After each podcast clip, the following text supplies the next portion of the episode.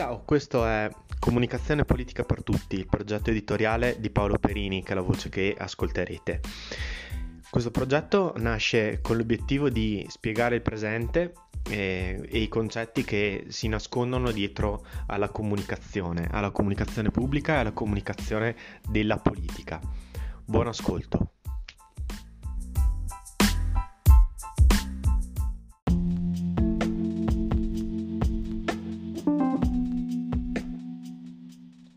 Buongiorno a tutti. Stavo guardando insomma i risultati del podcast in, questa, in, in questo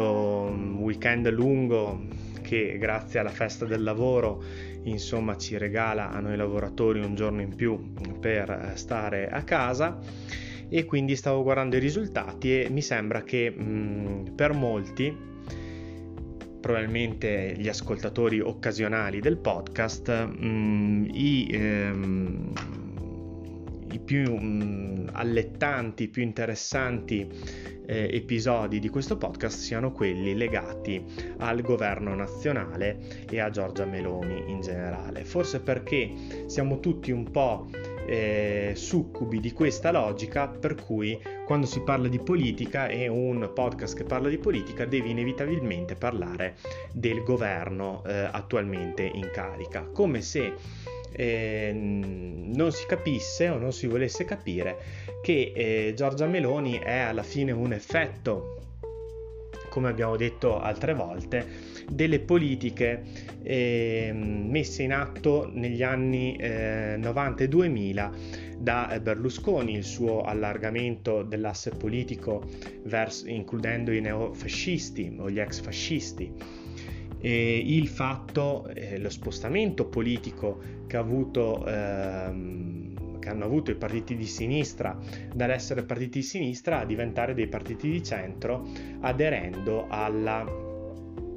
ideologia neoliberale e quindi diventando sostanzialmente impossibilitati nel fare una vera opposizione a Berlusconi prima e poi a, ehm, e poi a Meloni inevitabilmente poi. Chi capisce questi grandi eh, movimenti, questi, ehm, questi eh, sistemi di valori, questi eh, cambiamenti eh, epocali, capisce anche tante altre cose. Per esempio, comprende che eh, il governo può fino a un certo punto, decide fino a un certo punto, perché finché eh, il governo italiano è all'interno di almeno tre grandi, ehm, mh, grandi relazioni che eh, ne sostanzialmente bloccano o indirizzano molto l'operato, eh, non è eh, in realtà eh, pienamente libero di eh, fare alcunché. Faccio una piccola parentesi, finché eh, l'Italia resta all'interno dell'Unione Europea, dell'euro e della Nato,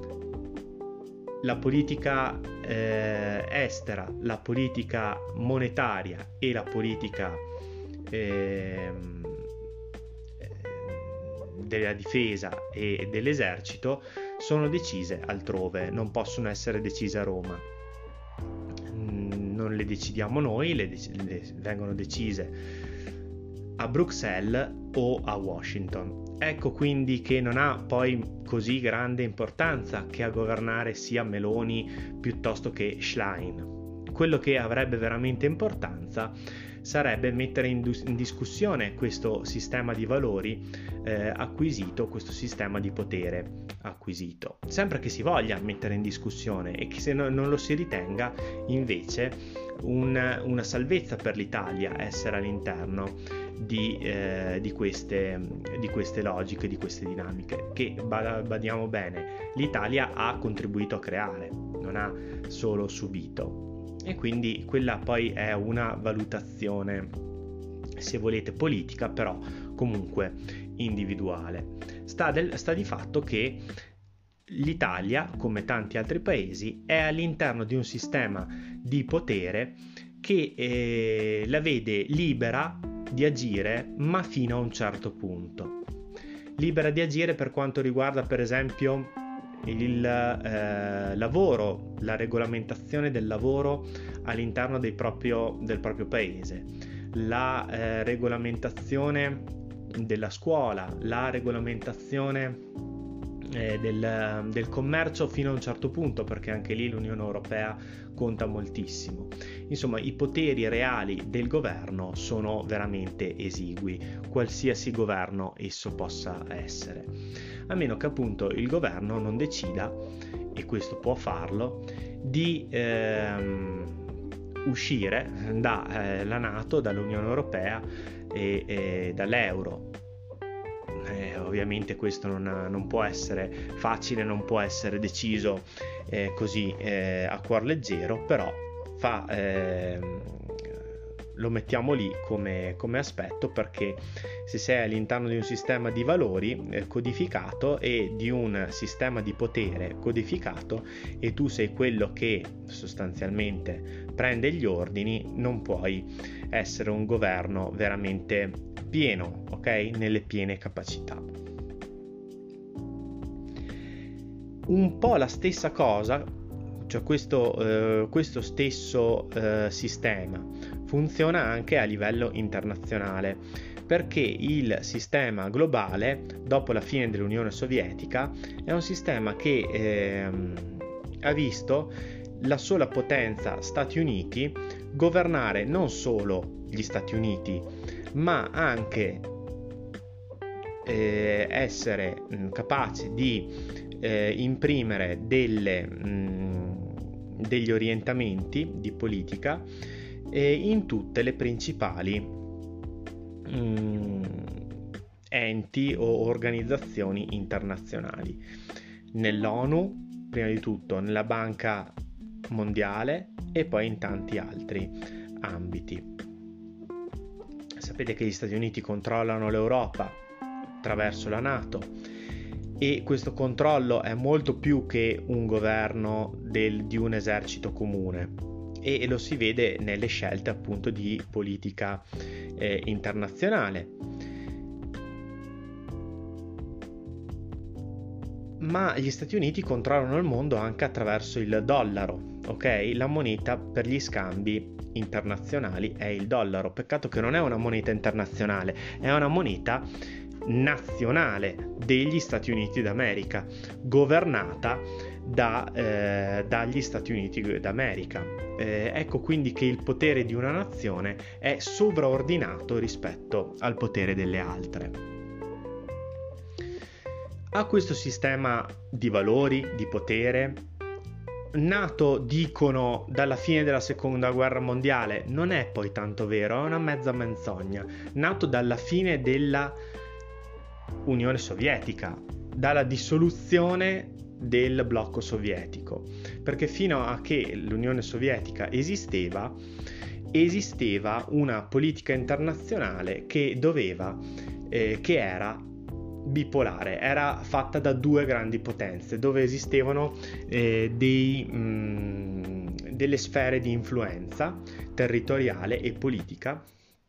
dell'Unione Sovietica e delle sfere di influenza degli Stati Uniti. Venendo meno l'Unione Sovietica eh, si è disciolta anche la sua sfera di influenza politica e sua eh, e il suo potere a livello internazionale. Ecco perché molto spesso si dice ma la Russia è nel Consiglio di sicurezza dell'ONU, dell'ONU perché non si fa eh, sentire quando eh, i, ehm, i popoli di lingua russa venivano sottomessi in Ucraina e non solo in Ucraina. Eh, non è che non si è fatta sentire, è che non se l'è filata nessuno perché eh, il potere attualmente è tutto in mano agli Stati Uniti e eh, chi eh, muove i fili sono gli Stati Uniti. In questo mi interessa molto, questo un, più che un, una mia opinione ovviamente è un dato di fatto, vi sto semplicemente forse raccontando dell'acqua calda e stiamo scoprendo l'acqua calda, però lo faccio eh, per eh, lanciarvi gli ultimi 5 minuti di questo podcast, e 5-6 dai, eh, riguardanti le azioni della Cina e del Brasile, che sono i due paesi più importanti, oltre all'India, dei BRICS e che eh, hanno cominciato a muoversi molto a livello internazionale. Ehm, oltre a crescere molto dal punto di vista economico e quindi a crescere la loro eh, potenza anche militare. E questo perché? Perché le mh, mm, sanzioni eh, che eh, il blocco americano dell'America e dei suoi amici, cioè noi europei, abbiamo, che abbiamo fatto nei confronti della Russia non hanno eh, precedenti nella storia. Un eh, blocco di sanzioni così importante, così numeroso e, e che va sostanzialmente a, ehm, a contraddire eh, il mondo fatto da relazioni commerciali dove eh, a governare non è la mm, potenza delle armi ma la finanza, che è il mondo costruito dagli eh, americani e, e, dagli europei, e è contraddetto dagli stessi americani ed europei che hanno ehm, chiuso contratti precedenti alla eh, guerra ucraina con la Russia, hanno sequestrato eh, ingenti quantitativi di ehm,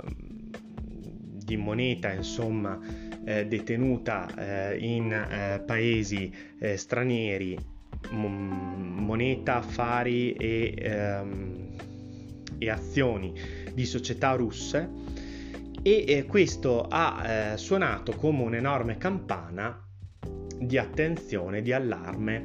nei confronti degli altri paesi. Questa cosa non è stata assolutamente spiegata dai media e, ehm, e mi fa molto specie perché fa capire dove sta andando il mondo. Lo faccio io in questo podcast poco ascoltato e magari molto sottovalutato. Questo ehm, aspetto ha destato molta preoccupazione in tante cancellerie del mondo e ha dato un'accelerata molto importante ai BRICS, visto in nuce i BRICS come un, dal mio punto di vista, un eh, mondo alternativo di scambio di risorse e, ehm, e scambio internazionale, alternativo a cosa? Alternativo a quello esistente costruito sull'egemonia americana tramite il dollaro. Quindi la de-dollarizzazione che, sta portando avanti, che stanno portando avanti i BRICS, dove hanno già sostituito eh, i dollari con le valute nazionali. Per esempio, l'Argentina ha deciso, ha fatto mh, richiesta come altre 15 nazioni di aderire ai BRICS e subito ha eh, deciso di pagare le commodities cinesi in yuan e non più in dollari. Lo stesso vuole fare il Brasile. Il Brasile di più ha proposto tramite Lula di eh, fare una moneta internazionale eh, che eh, possa essere usata da tutti i BRICS per contrastare eh, il potere internazionale mondiale del dollaro. È chiaro che eh, questi sono dei veri attacchi al, ehm, alla superpotenza americana, molto più insidiosi, se volete, del eh, comprarsi eh, 100 cacciamilitari piuttosto che eh, 2000 missili nuovi. Stante che eh, l'investimento eh, globale in armamenti è sempre qualcosa di,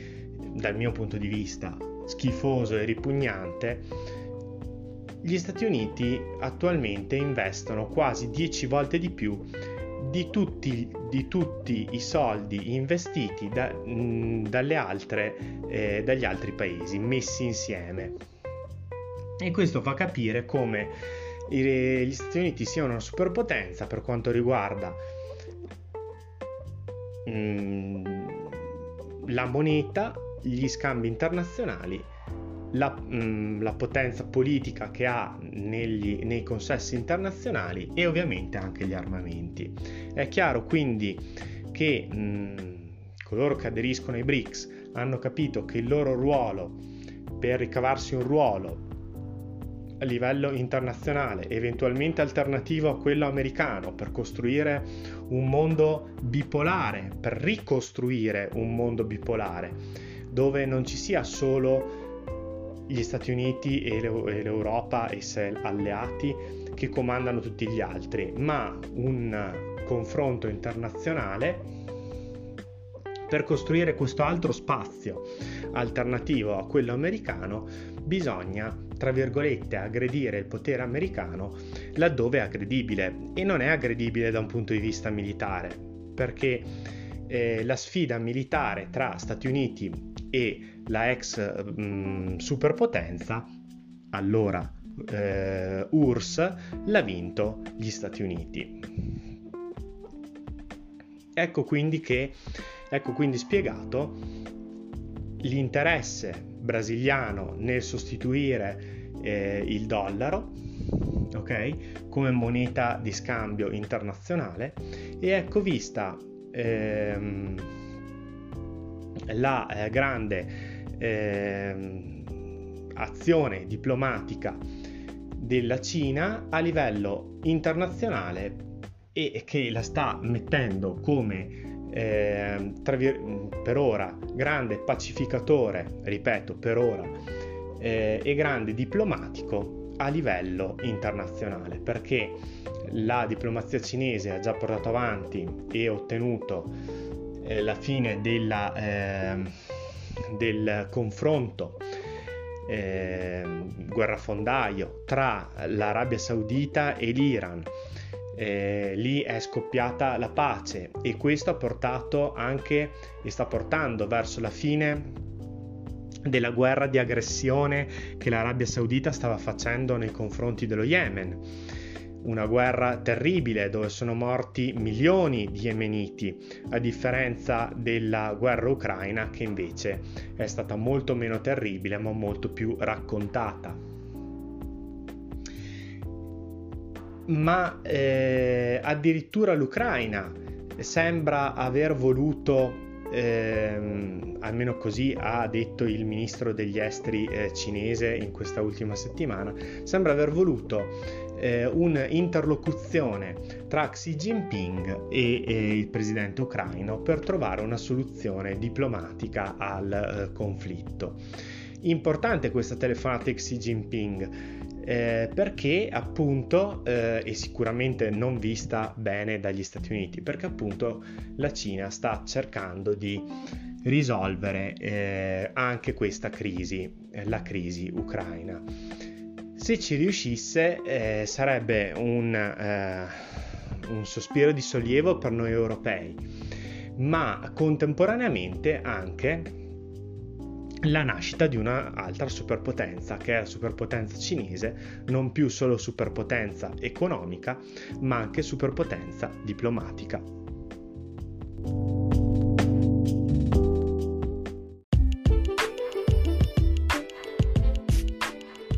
Ti ricordo che ho creato il canale Telegram Comunicazione Politica per Tutti, uno spazio di dialogo e di commento degli episodi del tuo podcast preferito, Comunicazione Politica per Tutti su Telegram.